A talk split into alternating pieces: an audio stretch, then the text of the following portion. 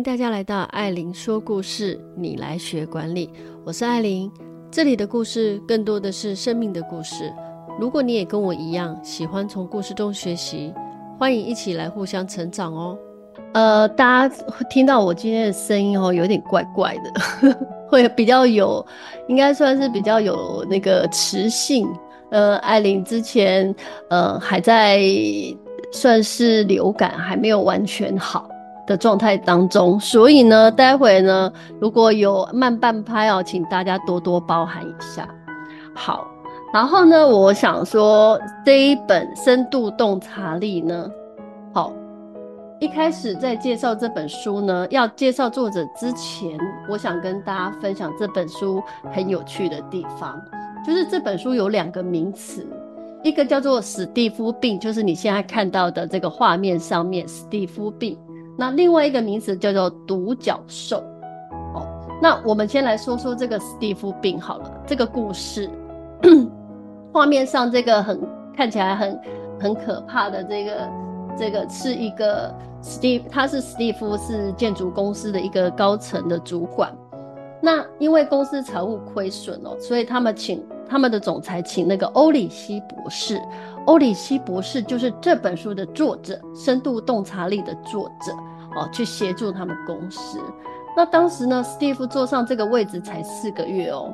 那史蒂夫告诉欧里希博士说：“哎、我部门遇到麻烦了。”那欧里希博士早就心知肚明嘛，因为那个前任因为成本超支被开除了，所以史蒂夫他需要推动这个亏损的这个业务单位。哦，然后呢，要找出这个效益，不容许失败。那史蒂夫觉得自己就是那个。可以完成这个任务的不二选人，他自信满满的说：“他跟那个欧里希博士说，我知道这个职务上会面临挑战，可是呢，我知道如何让部署发挥最大的效能。可是不幸的是，这全部都是史蒂夫的错觉。好，好，那欧里希博士跟史蒂夫下属他有访谈过嘛？那。”总裁呢也有意识到说，这些有一些情况哦，因为史蒂夫的管理感觉很不 OK，看起来这个公司又多灾多难了。他正式升迁哦，这十六个星期有四个月嘛，十六个星期有三名职员重要的职员离职了。然后呢，第四个呢，因为史蒂夫这个压力哦，开始他服那个降血压的药，所以呢，有一只脚已经踏出这个公司的门外了。那史蒂夫团队没有一个人可以会质疑他的能力跟经验，但是他们认为史蒂夫就是一个混蛋，因为他会对这个下属吼叫啊，对他们下达命令啊，质疑他们的能力啊。但欧里希博士发现哦，这些员工其实不是只会抱怨啊，而且他们事实上都是经验很丰富的，见多识广的。啊，也不是说希望自己被呵护在那个捧在手心上的那个玻璃哦，是史蒂夫把他们逼得太紧了。好，那在这个其实哦，在这个建筑业界哦，史蒂夫他他觉得啦，体会到这个出色领导力哦，就是要。吼得最大声，他认为这样才有这种领导力，这种强硬的作风。可是他以前可能还 OK 啦，但现在哦，因为这家的企业文化比较注重合作共赢，所以他的这个行为有点在打击士气。我不知道大家有没有遇过像这种史蒂夫病的这种主管哦，哦，团队的绩效啊，还有声誉啊，其实都有受损了。但但是他仍然相信他是一位很有成效、很受尊敬的领导人。但事实上呢，这样史蒂夫的团队已经受够他的霸凌。哇，我想我说到这里哦，我想先问一下大家，有没有看过那种《灵异第六感》？《灵异第六感》是一九九九年的电影哦，二十几年哦。看有没有人有听有听过的打一一一，没有听过的打二二二，好不好？哦，米尔斯有听过，那你跟我同年纪哦。哦，Jessica，哎、欸，还是蛮多人，呃，真的没听过吗？灵异第六感，布鲁斯威利，耶。哦，梅姨，梅姨跟我一样，记错，应该没听过。哦，不要，不行哦，我已我已经确，你已经那个，你已经说了哦。好，好，好，那没关系，有的人没听过没关系。好，那我我跟大家讲一下，在这个灵异第六感哦，有一个叫小哈利，一个小小孩子。好，那那时候他就看着布鲁斯威利说：“哎、我现在要把秘密告诉你。”然后呢，他说：“我可以看到死去的人。”他就跟布鲁斯威利说。那布鲁斯威利就问他说：“啊，在梦里面吗？”那小哈利默默的用悲哀的眼神看着布鲁斯威利说：“看着布鲁斯威利。”然后布鲁斯威利说：“哈，在你醒的时候吗？”小哈利说。他们就像正常人一样到处走动，他们只会看见他们想看见的，他们不知道自己已经死了。好，布鲁斯威利说：“你多久会看见他们一次？”小哈利说：“一直会看见。”好，你看哦，这部电影跟史蒂夫这个史蒂夫病很像，对不对？如果你把死去的人换成有错觉的人，那史蒂夫就是那个只看见自己想看见的。好，所以呢，你看每一个人在职场上，我不晓得你们有有碰过这样史蒂夫病的，请帮我打三三三，好不好？有吗？好，米尔斯有。哎、艾琳也有，梅姨也有，OK，Sammy 有，好，OK，很好，大家都其实都或多或少都有碰过。好，这种呢，其实你知道这种人哦、他其实是还蛮有显赫的一些资历啊，也不可否认他可能有点聪明，但是呢，他缺乏什么？缺乏自我觉察。他缺乏自我觉察，他带给别人什么样的印象？哦，他缺乏了这个能力。哦，这些人呢，以为哦，我可能注意细节，我就会成为一个好主管，反而事实上，有些员工会气到抓狂。好，那有些人以为他自己是好合作的伙伴或者是客户，但是呢，哦，他其实是难以共事的对象。自我感觉良良好了，哦，那史蒂夫病这个呢，哦，他们是有一个叫做一个叫做优于平均效应，这个史蒂夫病叫，有一个优于平均效应。那艾琳曾经讲过一本书叫《快思慢想》，哦，可能有一些人有听过，哦，那这个是经济学家诺贝尔得主的那个丹尼尔卡尼曼他说过。人类拥有对自己的无知视若无睹的无限能力，视若无睹哦。OK，好，那我们来想说说看，这个史蒂夫病哦，优于平均效应的这个病呢，会带来什么样的结果？好，第一个，他的决策品质会平均降低百分之三十六。好，那再来呢？协调性会下降百分之四十六，还有一个叫冲突会增加百分之三十，所以由于这个平均效应的史蒂夫，大家知道史蒂夫病了，对不对？那我们刚刚有说过，好，史蒂夫病的一个对立的名词，好，作者称它为有自制力的独角兽。哎，我想问大家哦，你们对独角兽的印象是什么？有没有人可以说一下自己对独角兽哦这个印象是什么？马，米尔斯，谢谢你。对，是一匹马，与众不同。Ariel，你很棒，与众不同，没错。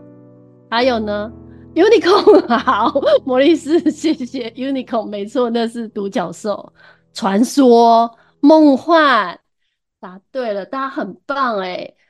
孤傲，因为呢，独角兽它很稀有又很特殊，而且重重重点是，大部分的人这认为不是存在的生物就很梦幻，是个传说。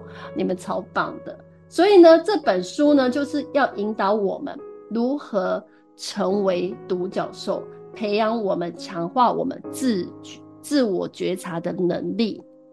好。好啊，讲了这么多铺陈哦，这些梗哦，大家来看一下这位作者，哇，听了这个故事跟比喻，大家有没有感受到欧里希博士是又美丽又幽默的组织心理学家呢？大家有没有觉得她很漂亮？我是觉得她很美啊。好，她是全美信用组织评选为百大思想领袖。哇，跟当今的这个科维呢，知名的管理学大师齐名哦哦，而且名列丹史丹发丹佛商业期刊四十位四十岁以下的精英人士风云榜。哇，四十岁以下太厉害了哦。好，然后我们来看一下哈，我们在讲这本书，我们再来复习一个理论。大家有没有听过这个周哈里窗？有听过的帮我打五五五，没听过的帮我打六六六。哦，五五 Jessica 没有听过，对，米尔是六六六。你没有来听我的那个说话零失误，跟谁都好聊。我发现了，因为我在说话零失误跟谁都好聊，我有讲到这个理论哦。好，我们有谈到这个周哈里窗的理论。有关于自我认知的存在盲点，那这个周哈里窗呢，就是你是这个主体嘛，对不对？你，然后另外一个主体就是别人。呵呵，米尔斯，我抓到了。好，那你你会知道，你会有知道的自己跟不知道的自己，对吧？那别人也会有知道的你跟不知道的你。好，那我们再来考考大家。知道的自己跟别人知道的你，会成为这个是什么？这个是什么我？大家记得吗？好，我先我先跟大家讲好了，这个叫做开放我，开放我就大家都知道嘛，我也知道我自己，别人也知道我，所以叫做开放我。好，那如果你知道自己，别人不知道你，叫做什么？叫做隐藏我，好，别人不知道我嘛，但是我知道我，对不对？我知道自己，但别人不知道，我隐藏自己嘛，对不对？好，那还有一个就是我不知道自己，可是别人也不知道你，好，大家都不知道嘛，你自己也不知道，别人也不知道，那就是未知嘛，对不对？但我告诉你，今天我们要来觉察的，我们要来看的，我们要来找的自己是什么？就是你不知道的自己。但是别人知道，好不好？我觉得蛮可怕的。别人知道的你跟，但是你却不知道你自己，这是不是很可怕？那就是我们今天就是要来找这个部分。大家知道这个部分是是什么吗？有没有人知道？盲目我，是的，就是盲目我，没错。好，我们就来觉察这个盲目我。我怎么样找到这个盲目我？好，首先我们来看一下啊，我们要有动身提升这个洞察力的七个方法。这七个方法呢，哈，我大家就快速飞过，因为待会我们会一一讨论。好，我们将快快速飞过。第一个是对我价值观，OK，第一个是价值观的觉察，第二个是自我热忱的觉察，第三个是。志向，哦，第四个是对环境的适合度，那第五个是对自己行为模式的觉察，第六是对自我反应的觉察，再来是自我影响力的觉察。哇，好多哦，会不会很累？讲完就累了。好，我们来看一下第一个哦，对自我观、自我价值观的觉察。好，我们先来看一下这个作者这本书上面哦，对自我价值观哦，他写了什么？他说，价值观决定自己想要成为什么样的人，也能提供评估自己行为的标准。好，那所以你看大家这个画面哦，这这个价值观，有的人就是哎，很忠诚啊，尊重啊，要平等啊。好，要负责啊，要热情啊，道德啊等等。好，我们先来讲一个故事。好，大家有没有听过富兰克林？有吧？富兰克林，他是一位著名的政治人物，那是发明家，也是美国早期的呃政治人物之一。但是他是在文艺复兴时期哦，他有其实他小时候年轻的时候有比较不为人知的地方。那是不是听得意犹未尽呢？不要走开，我们马上回来。所以富兰克林有可能是美国的第一位独角兽。好，那我大我讲一下他，很快速的讲一下他的过去哦。这个是没有在那个历史课本上嘛，因为这些不光彩的事情呢，历史课本就会忽略。好，富兰克林呢，他生于波士顿一七零六年，是一个肥皂工人家庭，他排行第十。那他十岁的时候呢，因为家庭拮据，被迫辍学。那十二岁就跟着哥哥这个詹姆斯在印刷行当学徒。一七二三年就被哥哥霸凌很多年，然后他就逃家嘛，到费城去展开新的生活。可是短短这三年哦，他就经历两次生意失败，而且还多了一个私生子。好，你看哦，他童年的时期很艰辛，对不对？那早年又很轻率嘛，对不对？还有一个私生子，所以呢，富兰克林呢，他就想要追求什么道德完美境界。他在二十岁的时候，哇，这么年轻，二十岁的时候呢，他就创立了一套他想要遵循的一个生活的原则啊。哪些原则？我大概快速念一下。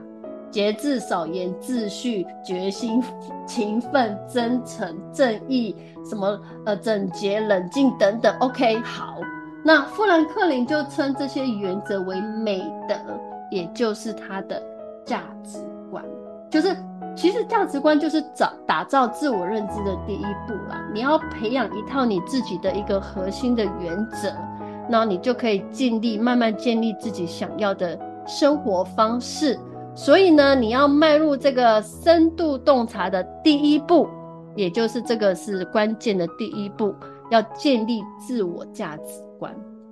那富兰克林有个一个随身小册子哦，他把每一项美德哦都追踪，每天都要追踪实行，然后评估回顾自己的这个行为。如果当天行为没有表现得哦很好，他就画一个小黑点。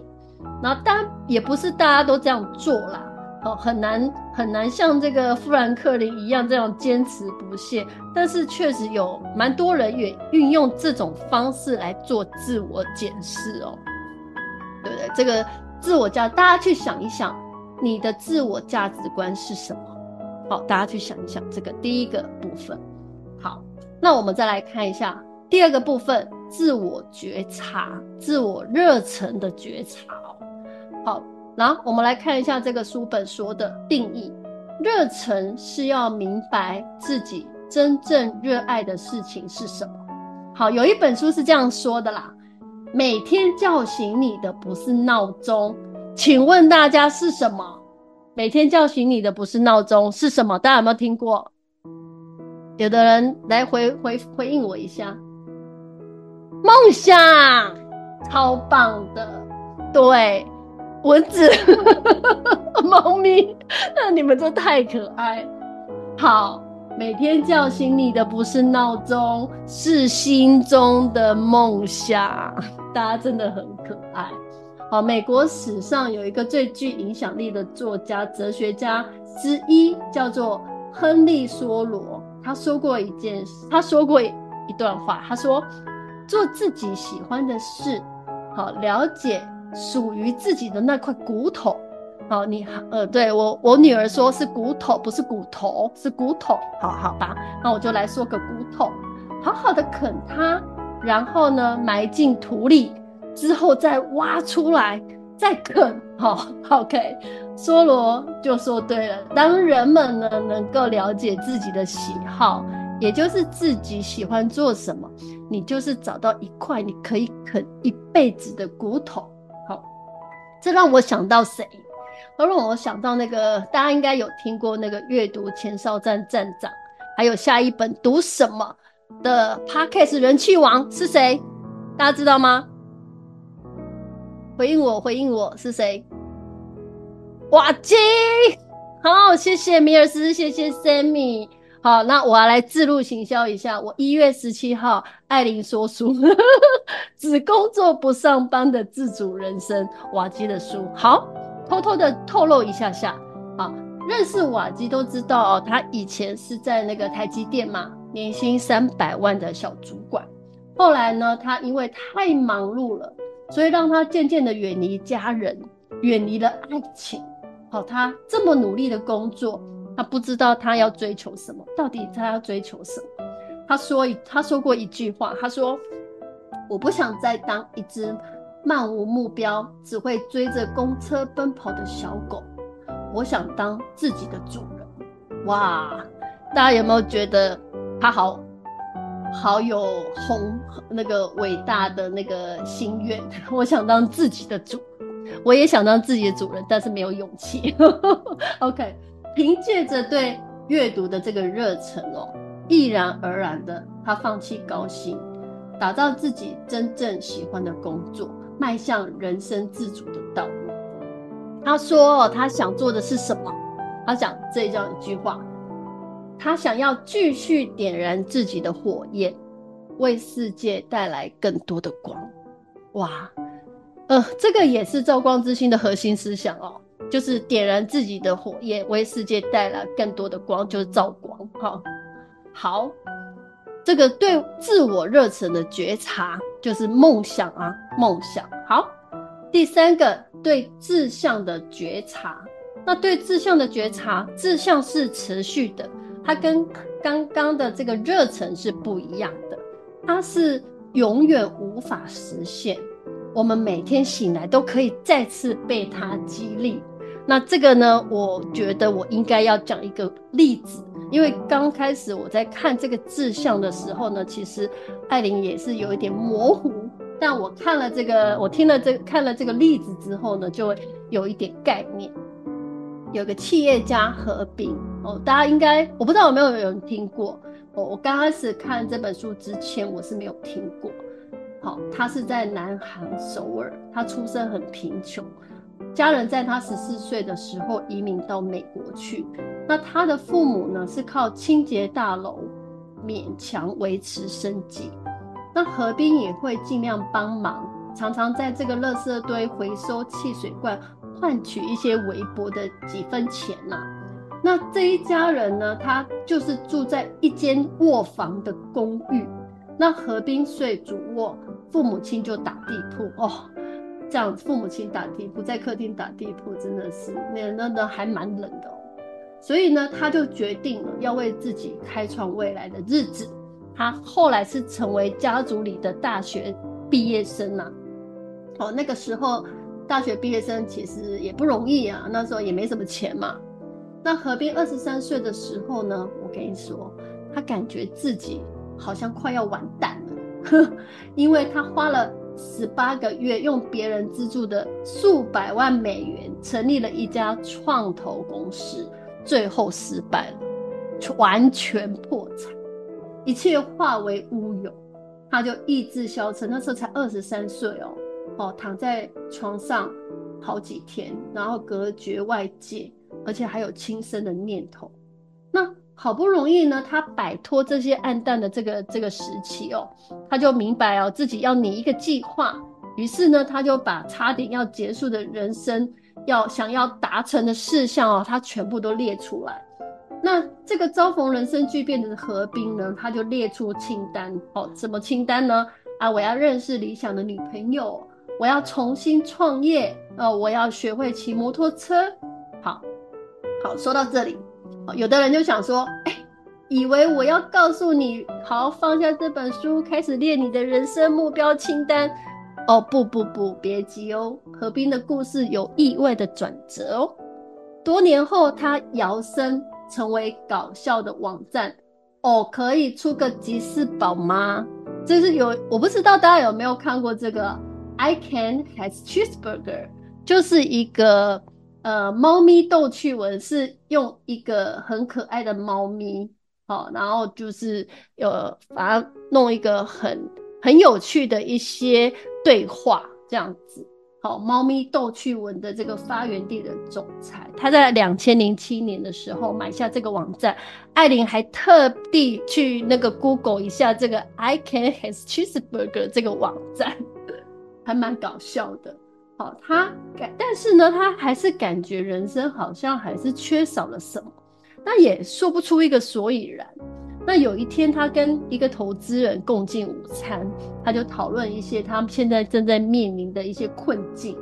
那何冰说：“我有一些目标，全是我想要完成的。”然后就在这个时候，对向对方丢下了一枚重爆弹炸弹，最后引爆了这个转变哦。他说什么？他说：“目标不重要。”这位投资人说：“重要的是。”完成目标的过程哦，你知道吗？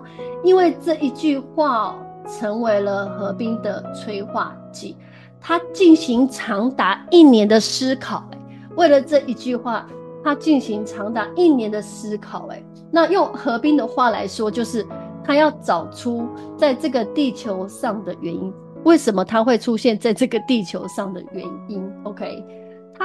没有在这个人生想要取得成就清单里面，哦，还要再写说，啊，他还要，还要再加什么项目？没有，他是开始来质问自己一个更核心的问题：自己对人生到底有什么期望？哎，大家想一想，你对你自己的人生，现在目前为止，你有什么期望？哦，后来他意识到这个答案其实很简单，他自己觉得啦，就是尽量跟他所爱的人一起来感受这个世界。他后来就是经过一年后的这个思考，他就在二零一零年的时候呢，他有能力跟他艾米丽，就是他的理想的对象做一些事情，所以他在二零一五年的时候，五年之后呢，他就决定了，哦，把这个公司卖掉。然后跟艾米丽呢展开了环游世界之旅，好，那他不知道这个旅行会带给他到哪里去，好，大家可以看一下这个画面哦，他跟艾米丽，啊，这不是他啦，但是这这个是一个图片意象意境，哦，但比较有一点可以确定的是，这一趟旅行比完成这个一大堆这个目标清单上面的事情，他觉得更有意义。好，了解你自己的志向，人生真正的意义是什么？那何冰的故事呢，就提供了这个疑问嘛，一个很有力的证据嘛，说明了设定目标很容易，但是你未必能真正的导向自我的认知，或是幸福快乐，对不对？所以呢，我们在这里要问的不是我要成就什么，最好的问题是什么？我对人生的期望是什么？那目标，因为你在达成之后，你可能就觉得啊，我目标达到啦，我没有目标啦，我没有目的啦，我失去了意义。但是志向呢，绝不会全部实现。你的志向不可能全部实现。你要环游世界，你环游不完嘛，对不对？好，总是有别的目标，总是有别的，好，可以让你去激发好这个世界的动力。就算你现在呢，不是在这个令人称羡的职位啊，不能辞去工作去环游世界，但是你可以想想看，你自己想要体验什么，你想要完成什么事情，让自己的人生过得更好。好、哦，我对人生的期望是什么？Summer，对，没错，你自己想一想。好、哦，对，这是对志向的觉察。好、哦，第三点。那在这里呢，好，第三点，我想要再深入一下，跟大家分享哦，再深入一下哦，认识自己的志向的五个问题，因为志向这个东西是比较抽象的，所以呢，你问自己五个问题，你可能就会比较认识自己的志向。好，第一个问题是，你小时候的梦想是什么？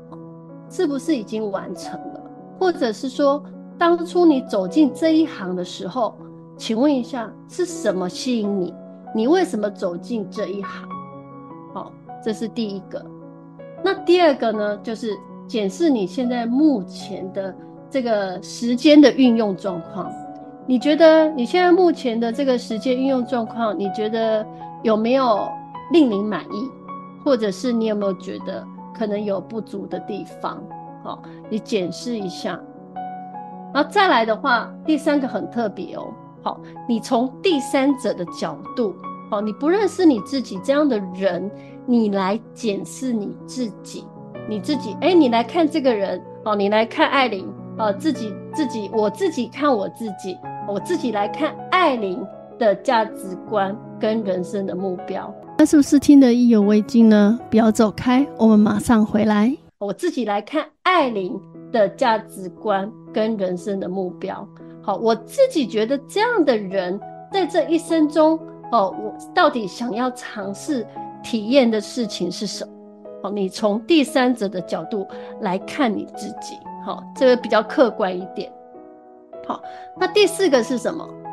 你想为世，你离开这个世，你离开这个人世啦，你想为世人留下什么样的影响？你有没有想过，我如果离开了这个人世间？我想留下什么？好，第四个。那第五个是想象一下，如果你只剩下一年的寿命，你想做什么？我觉得这个是你自己想一想哦。因为当人生的时间变得比较有限的时候，其实你会让你做出你真正想要做的事情。因为我们的人生，你会觉得我好多事情都想做，可是当你只有一年的时间，或者是一个月的时间，我只有有限的时间，那我最重要的我会先做什么？哦，这个时候你就会找出你自己想要先做的事情是什么。好，那苹果创办人贾伯斯也说过，他说他想要在宇宙中留下一道印记。大家有没有觉得他有留下来吗？有吧，对不对？他有在这个宇宙。浩瀚的宇宙中留下了一道印记，至少我们现在手上都有的人都有 Apple 嘛，或 iPad 嘛，对不对？好，这个就是自我认知的志向的察觉。Jessica，对对，有。好，好，那我们再来看第四个，第四个就是对环境适合度的觉察。好，适合自己的环境能使人开心跟投入工作。做起事来会事半功倍。那艾琳，我我想到我上一个工作，那时候我的副总给我很多很多的压力，害我喘不过气哦。那大家都知道，一个新的客户要关系要建立是要花时间的嘛，对不对？而且你跟准客户建立要建立这个信赖感。但如果公司没有办法去提供支持的话哦，而且就是叫我赶快把事情做完，赶快成交，哇，那个压力会让我压得喘不过气。而且呢，哈，艾琳是读商的，所以我对商业书信，英文的商业书信其实是还蛮有信心的。但我不知道为什么我在上一份公司很奇怪，我为了几句话写几句话给客人，我想了好久，为什么？因为我怕我一发出去，那个副总就在我背后用那个很那个吼叫声，哎，你这样写不对哦。在这样的一个环境压力之下，我会感觉非常的挫折，感到焦躁不安。所以我那时候就看一下自己的压力来源，哎，我发现这个工作让我很难发挥，而且也没有自信。哦，跟 Daisy 一样，跟你现在一样了，是不是？哦，会。可是我做了一件事情，哦，我发现了之后呢，我仔细的评估，我发现我必须要离开。那我离开之后呢，我我那个时候心情非常轻松，整个轻松，人整个轻松了起来。那我现在的工作呢，我现在工作主管给我很大的发挥空间。然后，而且我跟同事之间也非常的处得非常愉快，现在工作起来非常的开心，做事做起事来也事半功倍。所以这当然也包括一些简单的事实啦，譬如说，哎，你当然啦，如果你去旅行的话，你会比较开心，那你就在你情绪情绪比较低落的时候，你就来一趟旅行。或者是说，哎、你晚餐的时候你要需要跑步，有的人晚餐之后就要去走一走，快走一下，会让你有更好的这个思考力，那你就去做。哦，有时候你知道你自己的价值观，你自己喜欢什么，想要有什么样的这个生活体验，那你就可以建立自己一个理想环境的画面。好，这个就是对环境适合度的觉察，你会有自自我的觉察。好，那第五个是什么？是对自己行为模式的觉察。好，你意识到你自己的行为，哈，就是你要打败自己的这个模式，打败自己的这个行为模式，你才有办法去改变自己。好。那我想问一下大家，如果现在呢，请你描述你自己的个性，你会怎么回答？大家可以想一想，如果现在要你描述你自己的个性，你会怎么回答？你可以写下来，好，大家可以想一想。那心理学家哈，通常是用人格来形容这个行为模式，哦，这个模式就是什么呢？在不同的情境下，你所做的一致性思考、感受跟行为方式。例如，有一天，哎，有一天我突然对同事大声说话，哦，那有可能是我只是那个时候我没有睡好，太累了。哦，如果我大部分早上都对他咆哮，那这个同事呢，可能就对我会有一些，呃，不可能约我出去吃饭嘛，对不对？那我这样子，而且我可能会被冠上一些怪人啊的称呼。那如果我只是不小心，可能那个时候情绪没呃没有睡好，前天没有睡好，然后没有控制好自己情绪，可能讲话大声一点，那大家可能还是会理解嘛，对不对？好，所以你了解在自己大部分的情况，这个行为模式还不够。你必须在这个特定的情况去看自己的行为模式，去了解。那欧里希博士他本身有这样一个例子哦，他说他跟企业负责人跟高阶主管去那个乌干达谈合作，开会的时候要坐船才能到。到码头的时候呢，那时候有两艘船，一艘船就是给人坐的，另外一艘船是运送这个行李。那那个时候欧里希博士就开始焦虑，他很焦虑，因为。他没有他，而且他那时候没有意识到他很焦虑。其实他很焦虑，但他真的很煎熬，说他会不会跟他的行李团聚？那当然呢，这件事情没有，就因为后来一行一行人就行李跟那个人都安全抵达。那但是后他他那时候并没有发觉自己是焦虑的。好，他只是在想说，哎、我我我的行李呀、啊，好，那另外一次旅行的时候呢，他就是要跟又有一个研讨会，包了三辆车，好去接，那也是一一辆运送行李，结果到那个旅馆的时候呢，所有的行李都被卸下来了，只有欧里希的博士，他的行李找不到，四处寻找，最后发现是在遗漏在机场，那他就崩溃了，你知道吗？他就崩溃了，彻底崩溃了。然后他就开始在那边想象说：“哦，他每一样东西都要重新买过啊。”但理智上，这个行李会出现的，只是在机场找到就好了。但他欧里希博士在旅馆的时候就大哭，开始大哭，好，好像那个午餐前被恶霸抢走的那个感受一样。然后他开始怀疑自己有一个模式是什么模式？他开始怀疑说：“哎。”其实我跟我的行李分开的时候，他就会没有理性的感到心烦意乱，哦，他会感到心烦意乱，他开始觉察了，他开始意识到了。你看哦，第一个他并没有感受，但第二第二个第二件事他发生了，所以他有感受。好，那第三个他在跟我们讲第三个小故事。就是她跟她老公去探望她的弟弟弟跟弟媳，那时候他们是住在哥斯达黎加。那搭小飞机到达的时候，那个物业经理就开车来了，那行李就丢在那个货车的车床上面，那大家都挤在后座嘛。到突然间下起暴雨，哇，整个那个暴雨打在行李上，然后他的脸就贴着这个后车窗哦，眼睁睁的看着这个他的手提箱被雨水淋得湿哒哒，哦，他开始意识到要发生事情了，他整个人又开始发作了，但是他察觉到了，然后她看着她老公，跟她老公宣布说。我现在行李被雨水淋湿了，我现在很不理性的心浮气躁。她就跟她老公这样说，她老公说：“呃，我看得出来。” OK，那欧里希博士就尝试说：“嗯、跟她老公说：“我看看能不能做几个深呼吸，稍微冷静一下。”于是，于是她就开始做深呼吸啊，了解这个模式哦，他就帮助专注于当下。好，他就开始哦，那那一天其实欧里西博士有明显比较好，所以呢，好，消除焦虑。